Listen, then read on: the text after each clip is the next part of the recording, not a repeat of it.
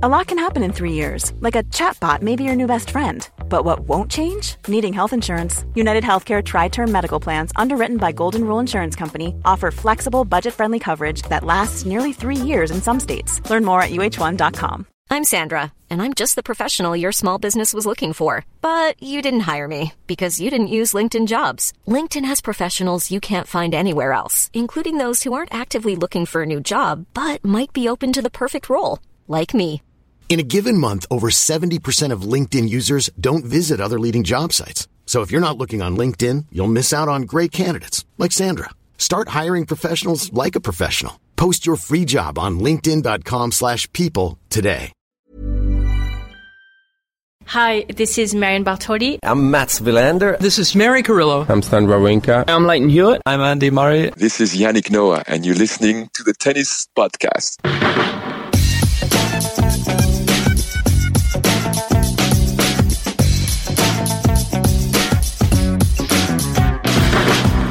Hello, folks, and welcome to Middle Sunday of Wimbledon, or what would have been Middle Sunday of Wimbledon, possibly one that they would have been playing on, given that the weather in London this week has been utterly ropey. Um, but as it is, it's Middle Sunday of Wimbledon relived, courtesy of the Tennis Podcast and the uh, insatiable desire for podcasting of David Law. How are you doing, David? Yeah, I'm all right. Some would say that it still should be Middle Sunday. Um, alas. here we are, uh, and uh, and I'm delighted about that actually. Um, partly because we've just been getting to watch another player that we love to watch, um, who is going to be the feature of this one, but also quite like talking to you two, really. Can't get enough of it. Literally, how you doing, Matt? Sleep deprived? I'm not allowed to be sort of snooty about doing it now after David's lovely words. yes, you are. Yes, you are, Matt. no, seriously, it's great. and I'm well, thank you. Convincing, Matt. Convincing. Um, we are in the territory now where you were alive. He's alive, everyone. It's 1997. um, do you remember what you were doing in 1997? Learning to walk, first words, any of that? I took ages to learn to walk. I developed a very good shuffle technique, which wore through all my shorts and trousers, apparently, and didn't learn to walk until I was about two, I think. I think that's called crawling, Matt. No, no, I was I was on my bum. right. As opposed to my knees. Um, what was your first word? Don't know. Well, this has been a good segment, David. David, what were you up to in 1997? I developed quite a good shuffling technique. Um, no, no, we're, we're, trying to move on for the bum shuffling technique. David, help me out here. I, I was shuffling from pub to pub um, at that particular time. I'd got curtains hairstyle. Uh, I was still hanging on to the Hugh Grant years at this point, so I'd been going for a good three and a half years.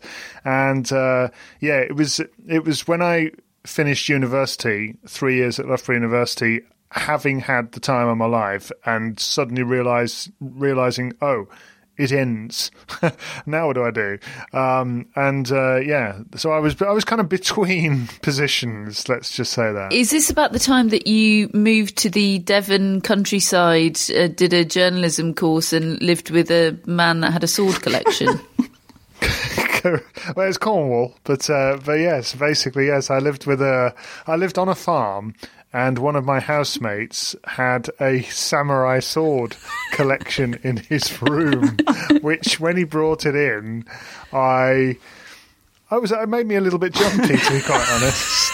Um, but but I, I, do remember I I, I watched um, I watched the. Pat Rafter, Greg Rusedski US Open singles final uh, in a pub, and I managed to get them to convince them to stay open to let me watch it. He's hosting lock-ins, folks. 1997, a rock and roll year for David Law. As you've as you've given the game away there, it was uh, it was the year of Greg's um, highest high, reaching the U.S. Open final in uh, in early September of that year, losing out to Pat Rafter. Of course, it was just days after Princess Diana died in a in a car crash. Just days after Mother Teresa died. That was uh, both those events hugely memorable in September um, or August, September of, of 1997. It was also the year that n- the NASA Pathfinder landed on Mars. Hong Kong was returned to Chinese rule. The Kyoto Protocol um, was agreed by 150 countries. Um, the Lion King debuted on Broadway. Uh, that's got billing on my list ahead of Tony Blair becoming British Prime Minister. uh, Dolly the sheep was successfully cloned uh, in the UK. That was a big one. Harry Potter and the Philosopher's Stone was published. Alexander Zverev and Naomi Osaka were born. The biggest selling single of the year was Candle in the Wind, the Diana version, obviously. And Titanic, the film, was released, which I saw three times at the cinema. Oh, see, I was expecting some very sarcastic remark about the Titanic, particularly when I was going to say how much I enjoyed it. Three times at the cinema, and then I pre-ordered the video, and and and collected it at, collected it at midnight on the day of its release. A very, very big surprise to me. Um, Yeah, but I'm I was like eleven, you know, so it was okay. I, I'd like to think I wouldn't do that now, but You wouldn't. yeah, let's just say I enjoyed it very much. I skated to the music. I had a dress made which had the, um, you know, the necklace, the heart of the ocean necklace encrusted onto the neckline of the dress. Mm, it was a really cool time in the life of Catherine Whitaker. Um, it was a cool time, non-ironically, in the life of Martina Hingis. She was only a few years older than me, ridiculously, but she was having one of the all-time great tennis seasons, and that really isn't an overstatement. I don't think. I mean, it's a hugely underrated, untalked about tennis season. One of one of the very, very best. Yeah. When you just look at the fact that she didn't lose a tennis match until the French Open final, and I mean that, that's absurd, isn't it? Really, I mean that that's something Novak Djokovic almost did in 2011. And remember how much we talked about that run of 40 plus wins in a row, and he lost in the semi-finals. She she beat everybody, and she was in a really really strong era. Okay, some of the players like Venus and Serena Williams were still to come into their own. Uh, Serena hadn't started yet, but Venus was was just coming along. But she, you're talking about the tail end of Monica Seles, of Steffi Graf. They were still still significant figures. Lindsay Davenport was around. There were so many good players in that era, and she was utterly dominant for the first six months of it. Yeah, I mean, just to put a bit more meat on the bone, she won her first 38 matches of the season, her first six tournaments, um, and it, in that time, she actually fell off a horse twice. She fell off a horse during the Australian Open, a horse named Magic Girl, and still won the tournament without dropping a set. I love that on her off days, she's just, um, you know, riding a horse on a ranch somewhere during a Grand Slam. and then was doing it again in April when she actually suffered a slight tear of her pos- posterior cruciate ligament in her left knee, which meant that she had to withdraw from a load of um, events building up to the French Open, and that. You know, she was undercooked in that French Open, and that was perhaps one of the reasons why she didn't win the final against um, Iva Majoli. And that French Open final loss was the only Grand Slam match she would lose that season. And in fact, it was the only Grand Slam match she would lose until the following year's French Open because she defended her Australian Open title at the start of 1998. Just, just incredible dominance in the biggest events. And P.S. She was 16. 16.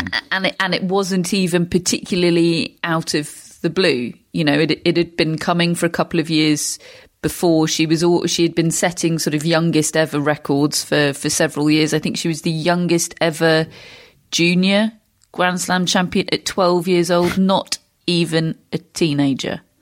12. I mean, I fell off my chair when I read that yesterday. Um, and then, and then she became the youngest Grand Slam champion ever in any discipline uh, at Wimbledon in 1996 when she won the doubles with Helena Sukova, aged 15 years and 282 days.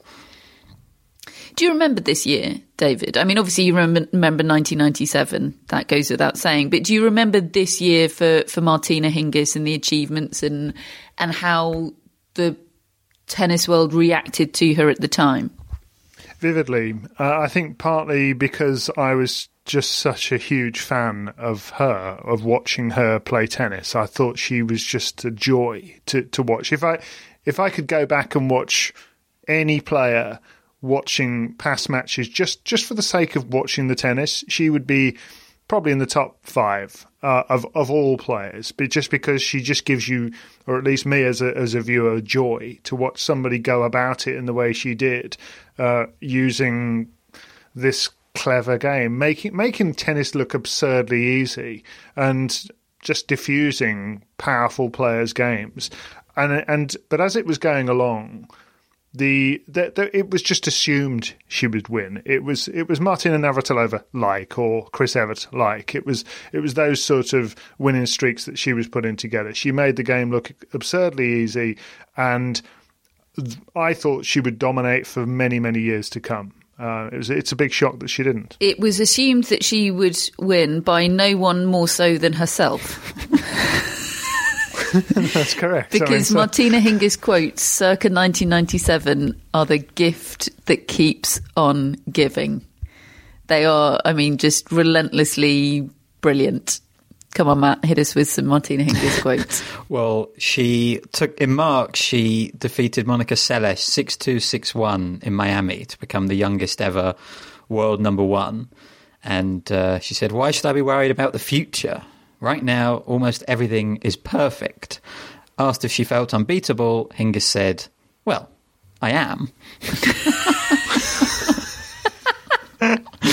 and, uh, and and there's also the famous one where around that time she was having this so-called rivalry with uh, Anna Kournikova, and it's the one you know. What do you think of your rivalry with her? And she said, "What rivalry? I win all the matches."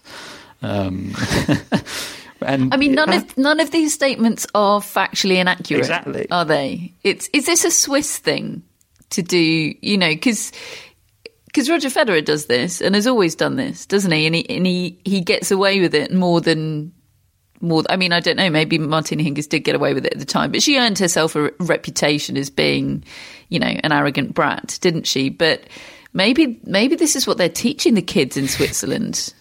It's just magnificent lack of any sort of modesty, uh, of false modesty. It's just this is just how I see it. Uh, I mean, my, my personal favourite, I think, is the fact that uh, this this was all taking place when Tiger Woods was was breaking through and winning his first Masters, and and she was having a similar kind of season, and she was getting. Uh, I guess she was getting compared to him. And she said, It's all the time, Tiger Woods, Tiger Woods. I'm better than he is. I've been on top longer and I am younger. I mean, again, at the time, those statements are not factually inaccurate, right? Well. They they have not aged well. But she she is indeed younger than Tiger Woods. What, well, what mean, did seriously, what did Tiger Woods done one, she, in '97? She was one match win away from the Grand Slam. Let's not yeah, forget. No, that. I know. I mean, Tiger Woods won the Masters by 12 strokes and, you know, got 44 million people watching golf. And there was the symbolic black man winning at the Masters, this kind of elitist place in golf. Yeah, but he, but he, he was older, Matt. All, all of that is insignificant compared to the fact that he was older yeah. than What Hingis. else did he win? well, I mean, in 1997, maybe Hingis did win more, but um, yeah, I mean, Tiger Woods was revolutionizing the sport, and Hingis was Hingis also said, "I'm just better than Tiger Woods." was the end yeah, of which her is quote. which is less possible to objectively fact check that one. But I mean, Tiger Woods obviously went on to have the sustained success and the consistency, and Martina Hingis didn't. And I wonder if if I'm not sure how golf literate you were at the time, David, but if you'd been, you know, if you'd been asked at the time who's going to have the more sustained career out of the two, what you might have thought, what answer you might have given. Yeah, it's difficult to say because I, I, I do. I remember watching that Masters that Woods won, and it was people don't win major championships by 12 shots certainly not when they're just starting out. It just doesn't happen.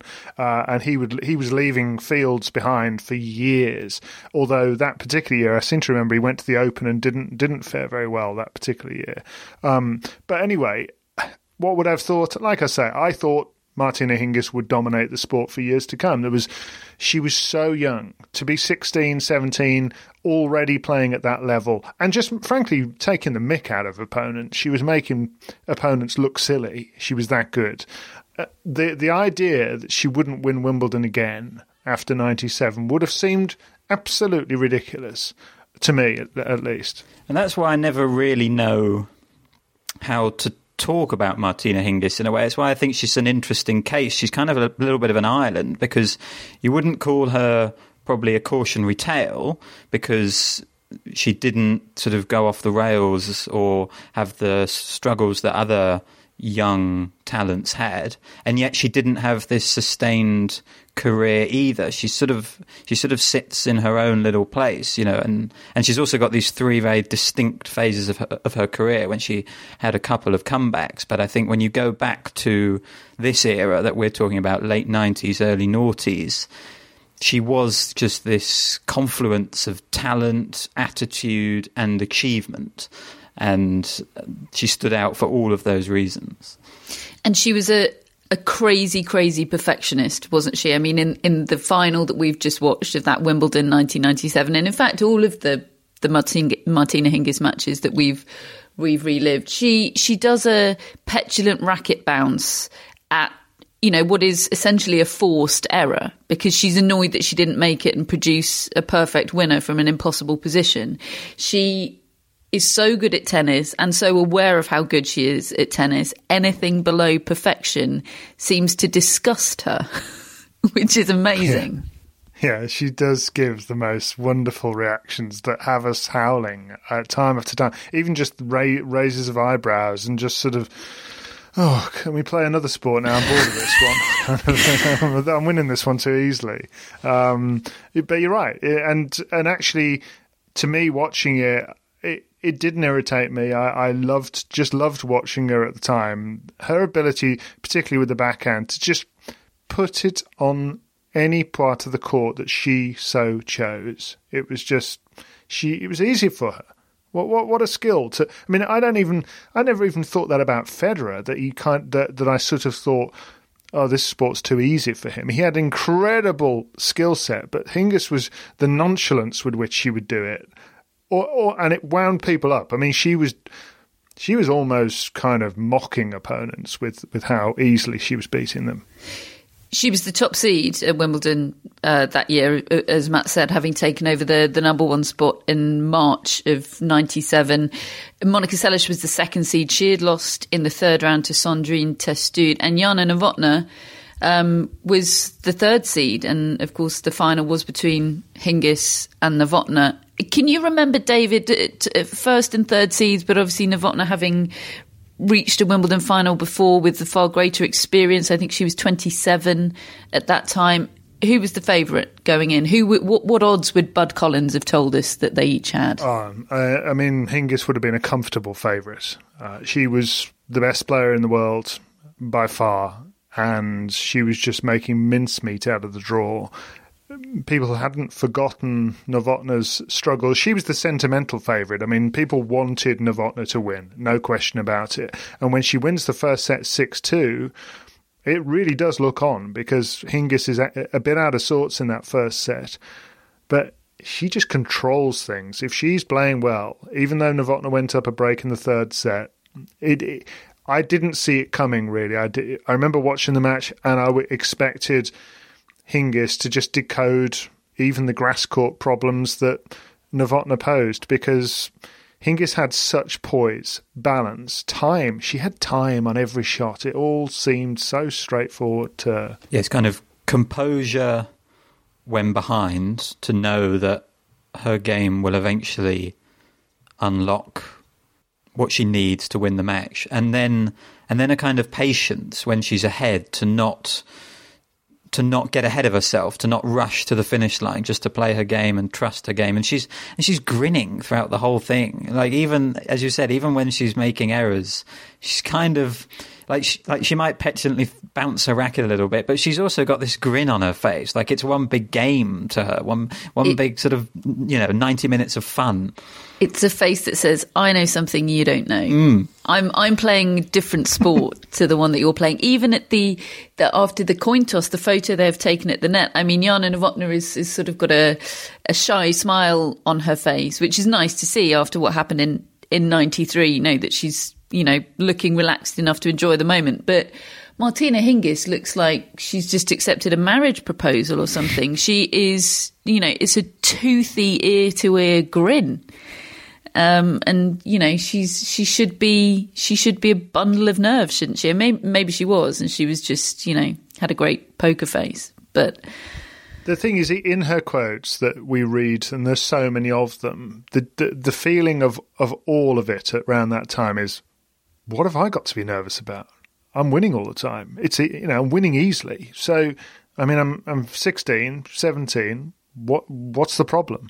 well, there wasn't one because despite losing that first set six two, as you say, she she just took control of, of the match completely in that second set. What what really struck me um, when watching the highlights we've just watched is how often Jana Novotna, who's this incredible athlete at, at getting to the net quickly and covering it quickly, um, how often Novotna was hitting a half volley when she would have far preferred to have been hitting a volley because Hingis was just dipping that return perfectly at her feet every single time and forcing Novotna to hit up. That her returns were just so pinpoint accurate. Hingis, it was something to behold, really. Yeah, and I think, as we mentioned yesterday, it did, does sound like Novotna was carrying a little bit of an injury in that match, and maybe maybe that was slightly preventing her from perhaps getting into the net as quickly as she would liked. But what what struck me is how how effortful Novotna's tennis was by the end, because she's struggling to keep up in a way with Hingis, who's just looking so relaxed, so calm down the other end of the court, and there's this there's just this such a big difference in demeanour. Novotna's sort of struggling to come through every service game, and Hingis is just just kind of cruising by the end. Novotna does actually go a break up in the deciding set. She's she's two love up in that set, and and Hingis breaks immediately back. And I mean, she seemed to have incredible poise and self belief, no matter what position she was in scoreboard wise. But there was just absolutely no trace of panic whatsoever at every stage, even a breakdown in the deciding set. Martina Hingis is thinking, well, obviously, I'm still going to win this. It, it- and and and you you believe her. I mean, obviously, I believe her. You know, watching it, knowing knowing the result. But at the time, I can't imagine that I wouldn't have been swept up by that incredible self assurance.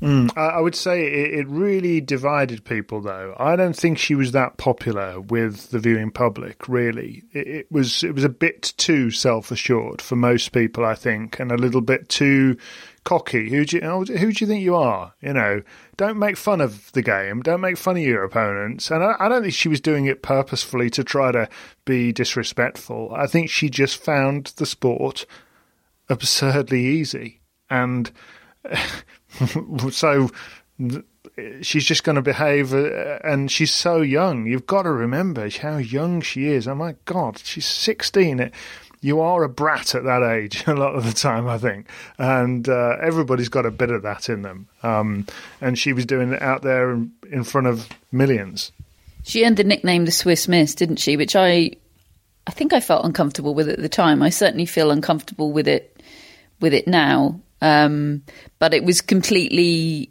it it was completely normal to to refer to her that way, wasn't it? It was that was just, yeah, I mean, that's what it's people just, called it's it. Just, it's just a look. It's just a lazy rhyming reference point, isn't it? Um, and yeah, I'm I'm quite sure I used it as well, just because people did. Um, but um, yeah, I mean, I I look back on her her year now with with great kind of fondness because I really enjoyed it at the time, and I lo- and I love watching the tennis. I do feel that um, we overlook the fact that she was one match away from something that we would surely all remember differently now. If she'd have won that match against Majoli, I mean that doesn't necessarily mean she'd have gone on and won the other two because pressure may have told, etc.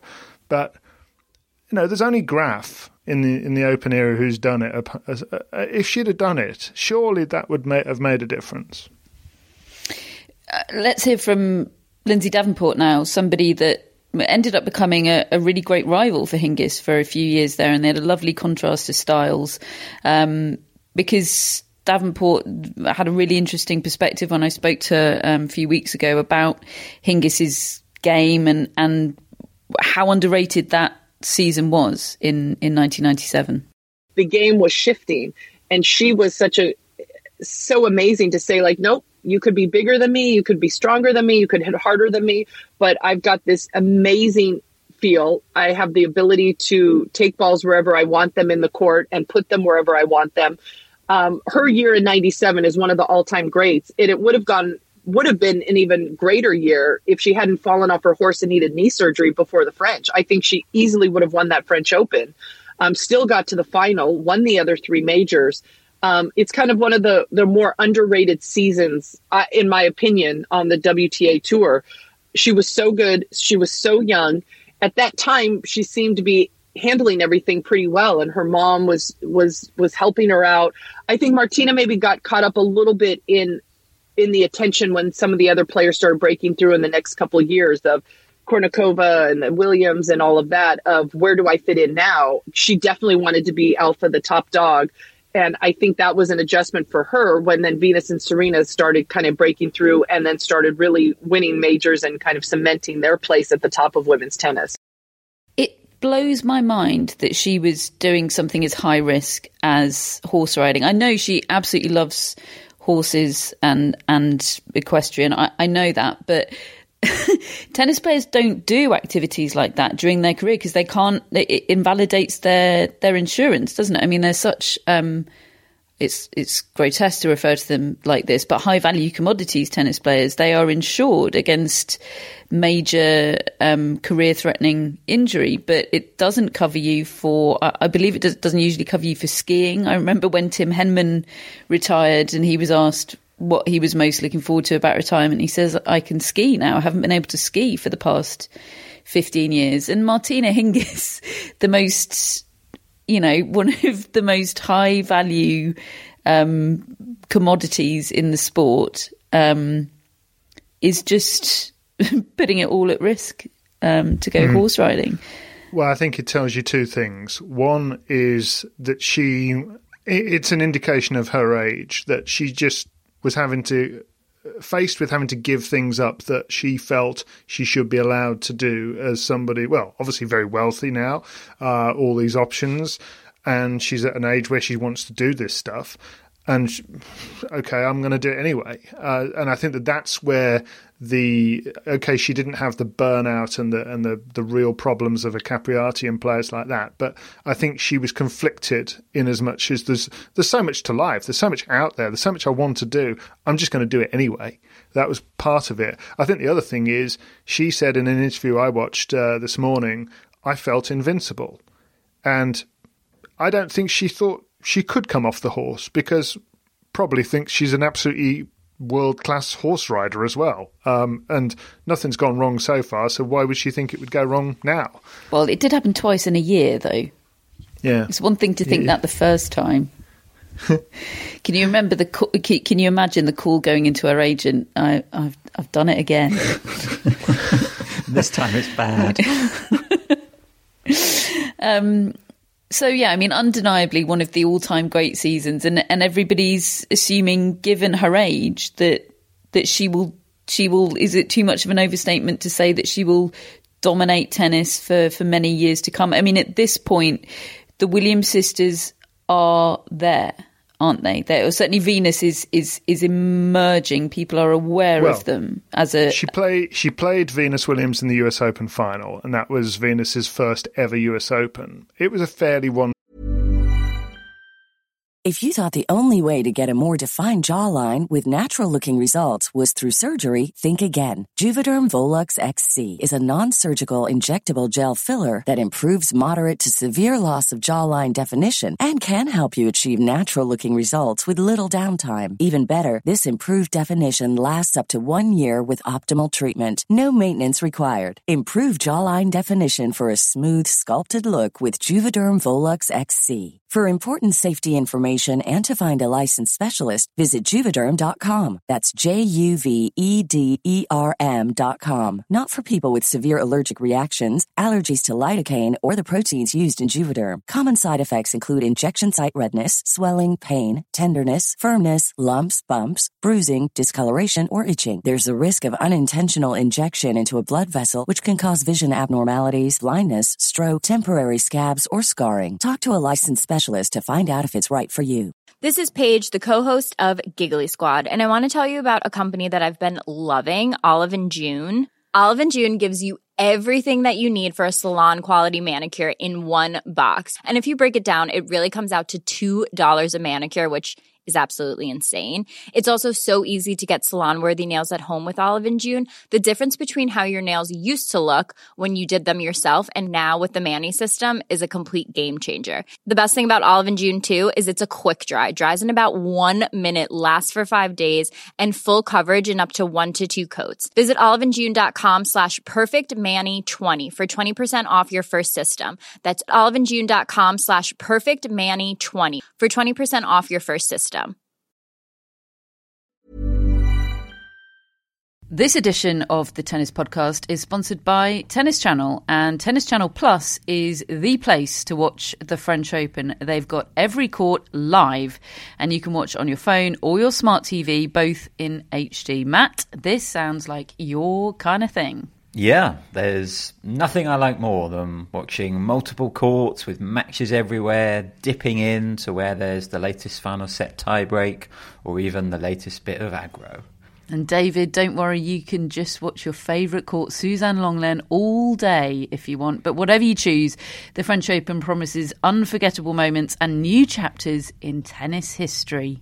Do you know, I think in a lot of ways, the French Open is now my favourite slam. It's the strategy of the clay court tennis, the way it challenges players, and particularly now with legends of the game up against a new generation of young players. I cannot wait. Be there when it happens with daily live coverage beginning on Monday, May the 20th. Subscribe to Tennis Channel Plus to stream daily coverage of Roland Garros. Use promo code TennisPod20 for 20% off your annual subscription. Sided match, and uh, I remember watching it. Uh, there was a, an incredible amount of hype about Venus, but it was one of those where those that are following the circuit year round are just thinking, well, yeah, but Hingis is the best, the better player, certainly right now.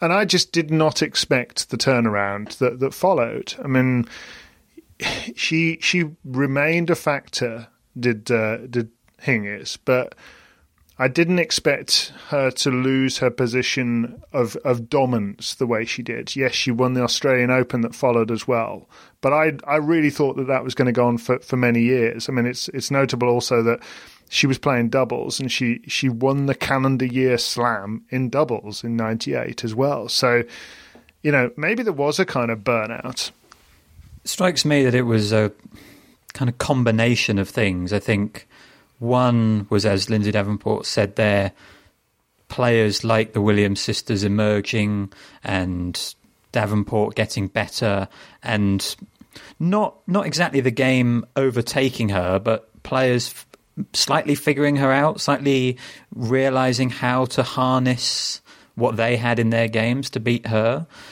Also, I think the uh, French Open final that we covered in uh, Roland Garros relived against Steffi Graf is a is a really big turning point in Hingis's career, where she after that she became far less secure in the big matches. She still reached a lot of Grand Slam finals after this '97 season, but she lost most of them.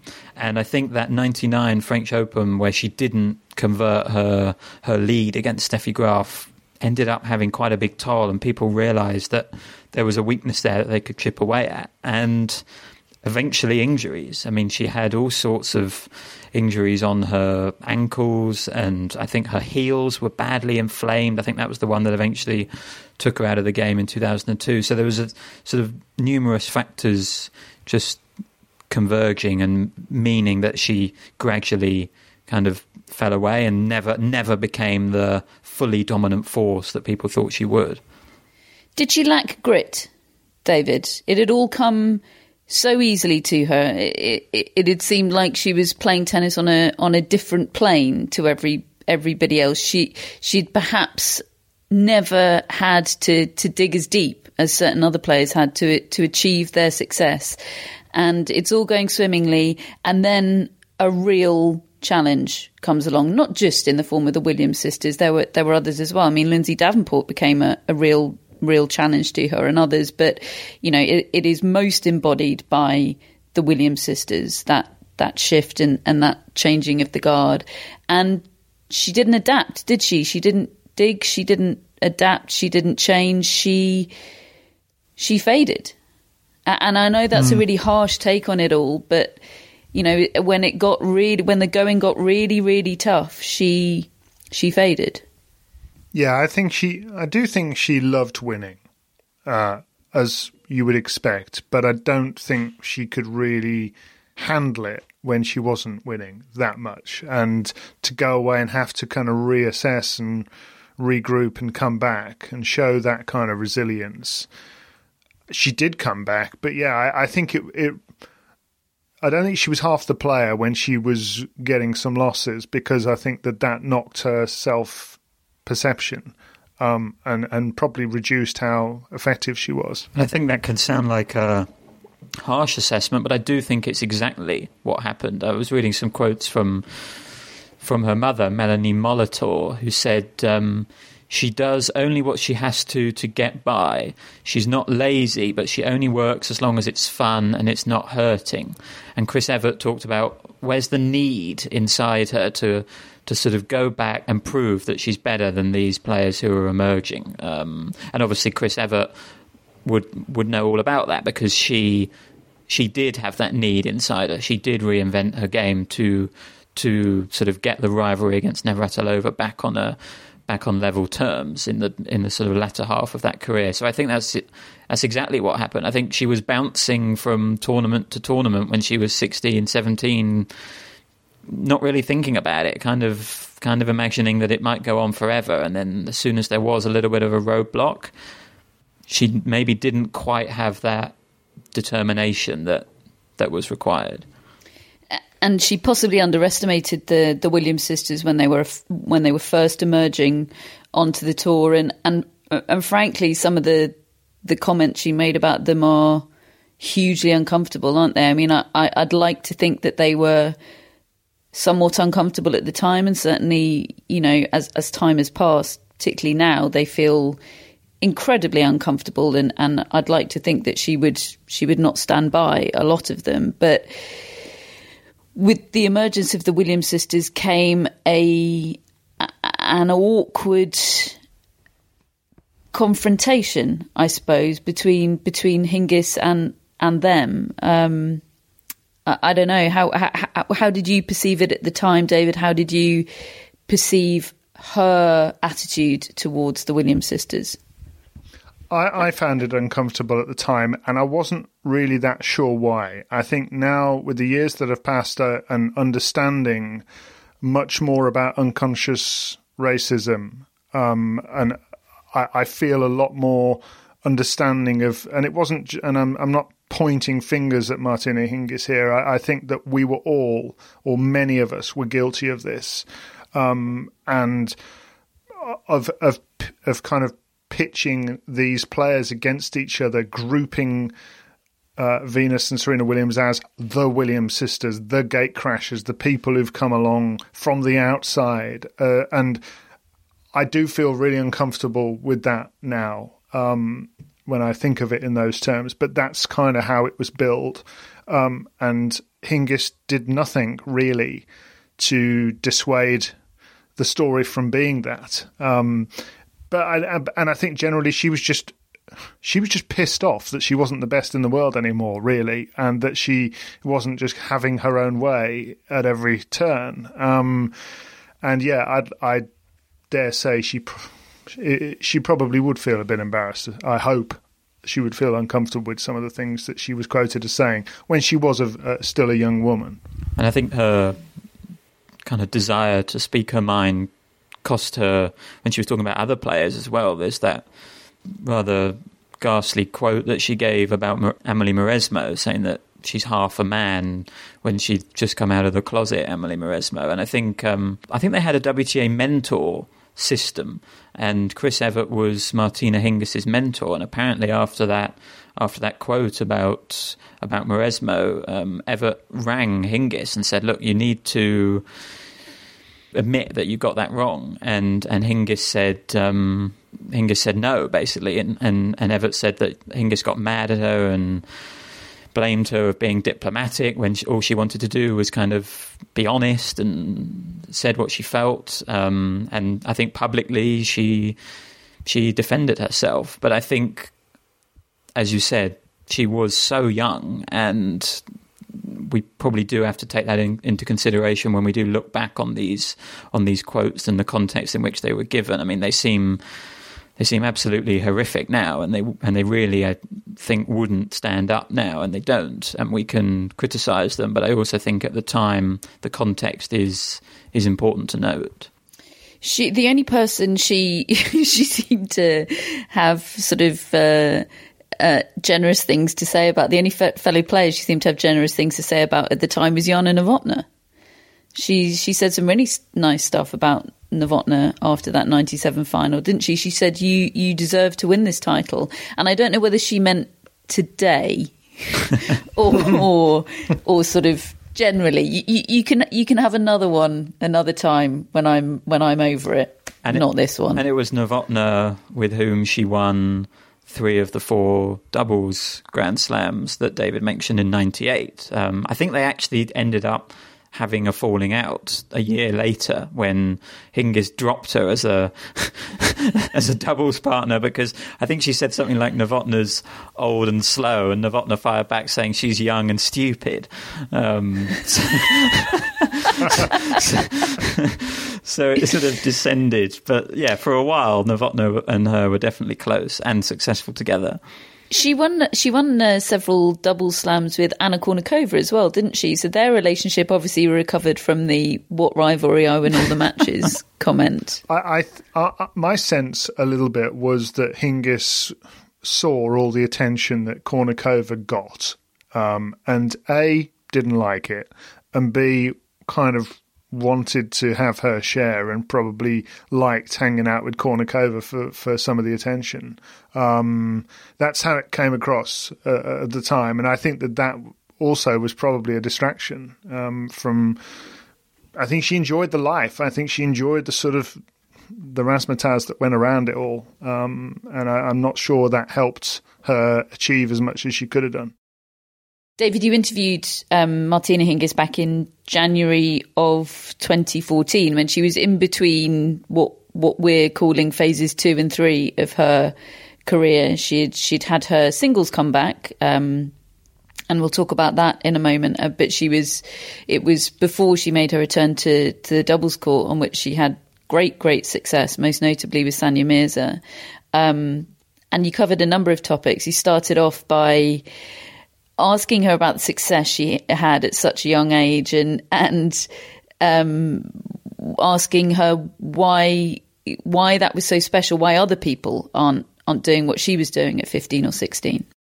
Well, I think mainly part of it is is also okay. The game has gotten more physical. It's um, the technology is different. The um, but also because the girls they're not allowed to play as many tournaments, uh, which I totally disagree with this age eligibility rule because I think the girls should be open. Uh, and, free with, at the age of 16. I mean, I was already two years on the tour. I mean, I had some rules as well, but not as strict as they are these days. That the girls are only free to play um, the full schedule from 18. So, I think you know they lose in a way two years of time, and um, yeah, it's uh, hard to to pick it up um, when you're 18 or 20, uh, when you need that experience, and um, so that's why we see champions who are older these days. Yeah, yeah and of course, uh, I was looking at that you retired for the first time at, at, at, just 22. I mean, it, it seems extraordinary when a lot of players are starting to, to make their name at that sort of age. Did did you feel that you missed out at all by playing as young as as young as you did? No, not at all, actually, because I felt like yeah, I had. Uh, looked after myself already uh, at 22, and I had a, still, you know, a great future, great, uh, bright future ahead of me. And I mean, still, of course, there's uh, great years of tennis, and I mean, I had a little comeback, and um, which I'm still very proud of. And um, I don't know, it's. Uh,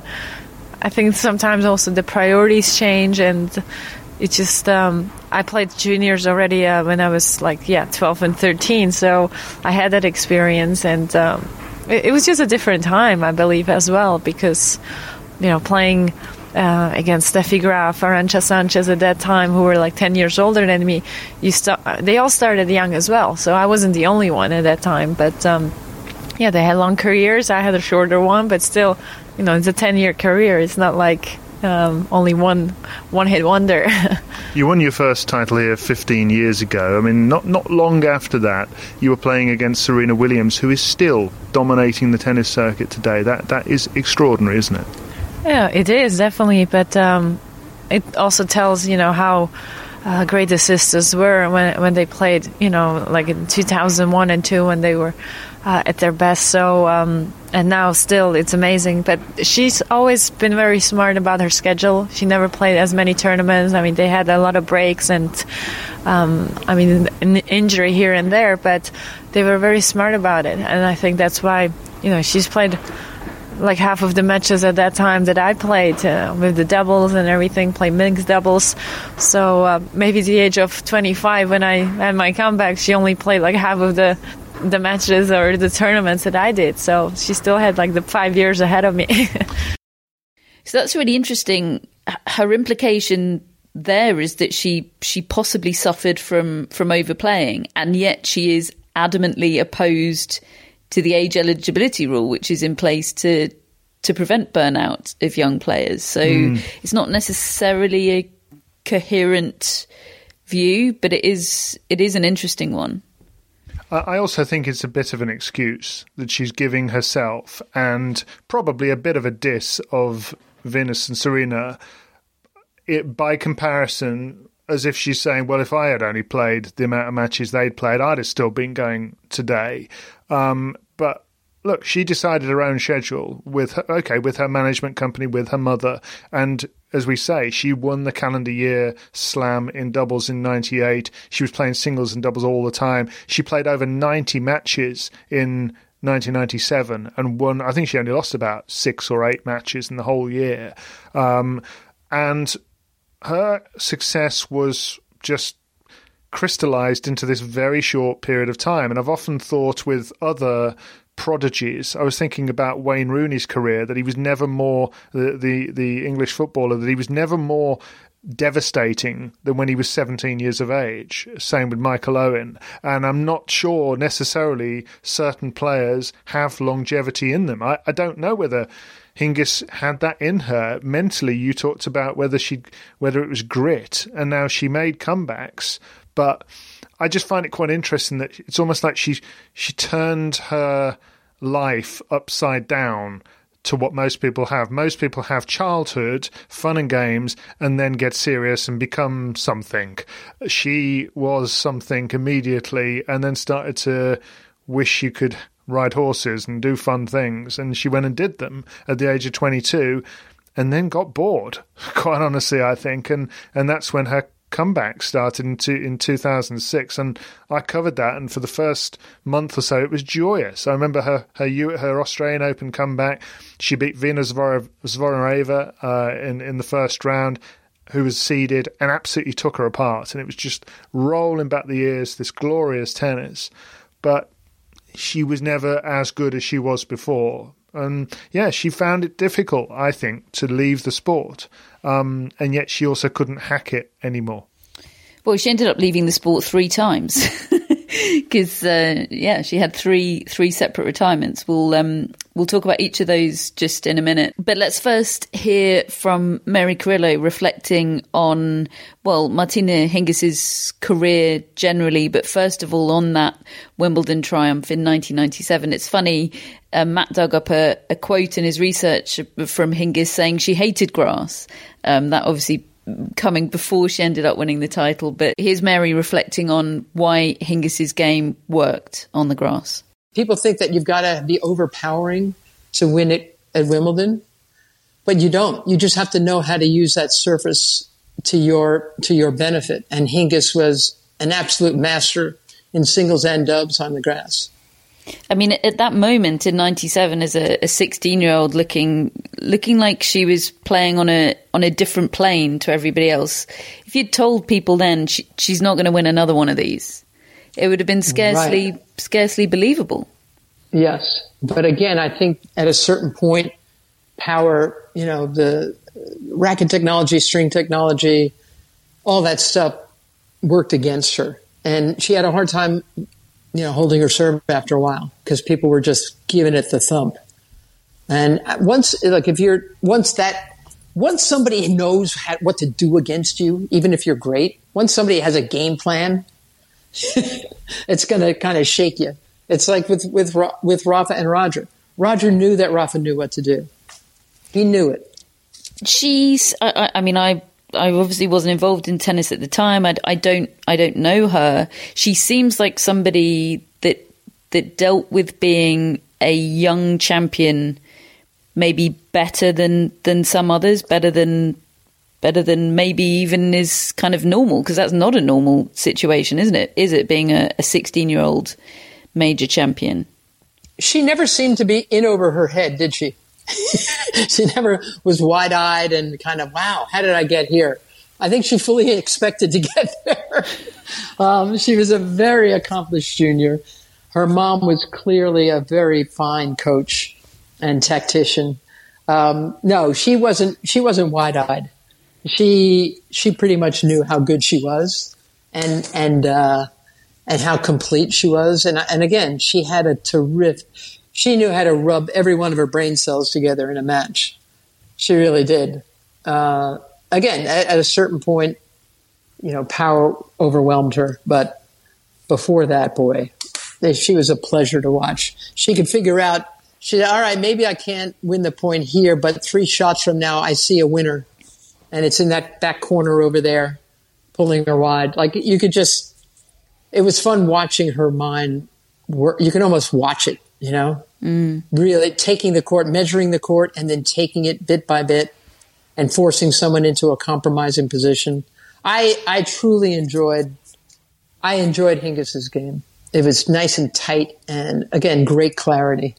So for Mary, the sort of fading of, of Martina Hingis as a, a, major force in the game was was more about other people changing the game and and and making it more physical and, and power based.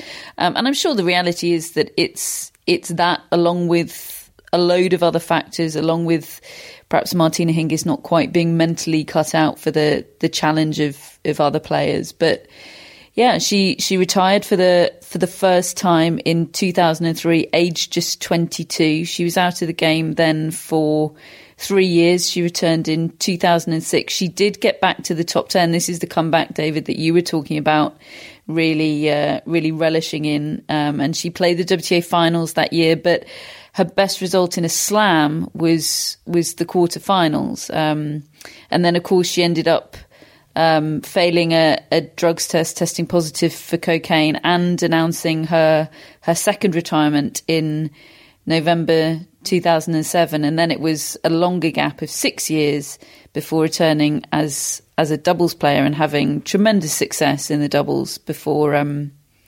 retiring. I think once and for all. I mean, never say never, but we, we think it's done and dusted um, a couple of years ago. I mean, it's quite a career, isn't it? Talk about highs and lows. Um, yeah. And I, I, haven't even mentioned her brief foray into Strictly Come Dancing there. Speaking of and lows. I think, I, I think that that kind of even that fact sums up the the challenge she faced and a lot of players who become massive stars and have all the success so young face. Well, what do I do next? And she she retired twice, did other things, inevitably found out she wasn't that good at a lot of them because I mean, how can you be the best at everything? And I think that that is probably probably probably quite a shock to the system for her to find out. Oh, I'm not brilliant at this compared to everybody else, and eventually she just gets bored. Um, and and then tennis comes back into the equation, and suddenly she's the best at that again, or she's one of the best. And in doubles, it was I think it went well with her personality because I think she is a pretty gregarious character. She likes to have a chat and to to share it with somebody else. She was very successful in both doubles and mixed doubles, um, and yeah, she was the best at it. I mean, she's she's got to be one of the best doubles players we've ever seen. Really, I would say. Um, but the Strictly thing, um, she was terrible at. As you say, she went out in the first round, and uh, and there were a number of reality shows she did where you could see her. Yeah, I mean it's money, but she doesn't need the money. So what's she doing it for? She was dealt a rough, rough hand getting the rumba in. Uh, well, you say that, second Matt, dance. but it, so yeah, she was f- voted off for Strictly Come Dancing in the UK in 2009, and week one she does a waltz, and it it's possible. It's possible. And a waltz is a gentle opener. Yes. And then week two, she gets a rumba, which is very, very difficult. It's sort of just, I mean, it just looks like you're walking walking about, but with really swayy hips. Well, and it's all about chemistry, isn't it? And It is You, all- can't, you yeah. haven't really got that in week two with your partner. But but the best thing, I mean, bless him, Matthew Cutler, her partner, is doing his best to pretend. Though um, the best thing about it is she's got these these wooden hips, but she's got this look on her face that says, "Yeah, I'm good at this." this is going really well. And then the, the judges tell her otherwise, and her face is like, oh. she really wasn't expecting it. Um, Matthew Cutler looks more like he potentially was expecting that feedback. Um, and then she gets voted off, which I mean, I don't think she was um, voted off in week one bad. I feel like that's a tough hand, but um, she definitely wasn't very good at it. And she definitely didn't enjoy being not very good at it. No. And I think that that sum, sums up the challenge. And I've seen it with a lot of other people. John McEnroe always jokes that when I play music, live music on the guitar, it reminds me how good I was at tennis because, you know, I, I in my mind I'm great at this because that's what I want to be. I want to be great at everything that I do, just like I was at tennis. Well, he wasn't. He was rubbish. And his wife used to say to him, you know, just just leave the music to me, John. You know, I, I'm the I'm the rock singer. He's got a set list of three songs, hasn't he? One of them's Glory Days. It's Glory Days, it's Satisfaction, and it's Johnny B. Goode. Yeah. Yeah. And the honky tonk. Oh, occasion, woman. yeah, occasionally honky tonk woman. Yeah. if he's having a real like Rolling Stones fest. Um, but anyway, Some, so, somebody once said, uh, "Is John McEnroe any good at music?" And, and I heard, overheard somebody say, "He's enthusiastic." he definitely is enthusiastic. That's the sort yeah. of comments they give on Strictly Come Dancing to the really Yeah. bad ones. Yeah. Um, she's still the youngest ever open era Wimbledon champion. Is that likely to remain? The, we're talking about Martina Hingis now, not John McEnroe. Um, is that likely to remain the case for the foreseeable future? Yes. Old Coco Gauff. I mean, I think the, the, the truth is, if the if there wasn't a pandemic around, She'd, it's not she'd impossible. have, she'd have had to win it this year, Coco Gauff. to I, I, th- I don't think that was impossible for Coco Gauff to, to win a slam this year. Um, I I wouldn't have bet on it, but I don't think I think she was improving at such a rate at the end of last year. I think it's possible. Um, Well, and, and, and she lost to the eventual champion in Australia this year and pushed her to three sets. Um, but no, I think all the trends are going away from youngest ever records being broken. All the ones that are being broken are oldest ever at the moment. I think there would have to be, like we were talking about with Boris Becker, there's going to have to be some massive switch in in tennis for these youngest ever records to be broken. Yeah, Lottie Dodd is the only is the only younger Wimbledon champion, but that was that was in the uh, nineteenth uh, century. And if somebody younger than twelve wins a junior Grand Slam, then I'm I, w- I want to be here to see it because that just that's ridiculous. You've got to be a teenager at least, it's making us all feel bad. Um, so that's Martina Hingis, the youngest ever Wimbledon champion in the Open era, and and we think likely to to hold that record for, for a long time to come. It's um it's an unorthodox career she had, and it's kind of difficult. I was going to ask you to to to sum up her legacy or to sum up how you both remember her, but I think that's potentially almost impossible because, as you say, Matt, she doesn't quite fit um, into a category. So so let's just remember her for her sass. and leave it at that. Um, which leaves me only, other than um, saying hello to Gerald, our lovely, lovely uh, mascot cat, um, to ask you, Matt, where we're heading tomorrow. We are going to 2001 tomorrow, the first of two matches we're doing from 2001 over the next couple of shows. And going to the fourth round of the men's tournament. Uh, Pete Sampras is the reigning champion, the four time defending champion, and he plays Roger Federer in the fourth round. And that would be the only ever meeting between those two greats. And it's not the 90s, but David still looks like he's about to explode with anticipation. I am so pumped. I can't wait. Can we watch it now?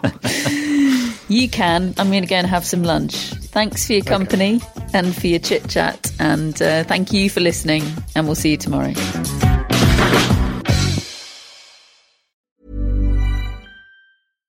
When you make decisions for your company, you look for the no brainers. And if you have a lot of mailing to do, stamps.com is the ultimate no brainer. It streamlines your processes to make your business more efficient, which makes you less busy. Mail checks, invoices, legal documents, and everything you need to keep your business running with stamps.com. Seamlessly connect with every major marketplace and shopping cart. Schedule package pickups and see your cheapest and fastest shipping options from different carriers with rates up to 89% off USPS and UPS rates. And with the stamps.com mobile app, you can take care of mailing and shipping wherever you are. Make the same no-brainer decision as over 1 million other businesses with stamps.com. Sign up with code program for a 4-week trial plus free postage and a free digital scale. No long-term commitments or contracts. That's stamps.com. Code program.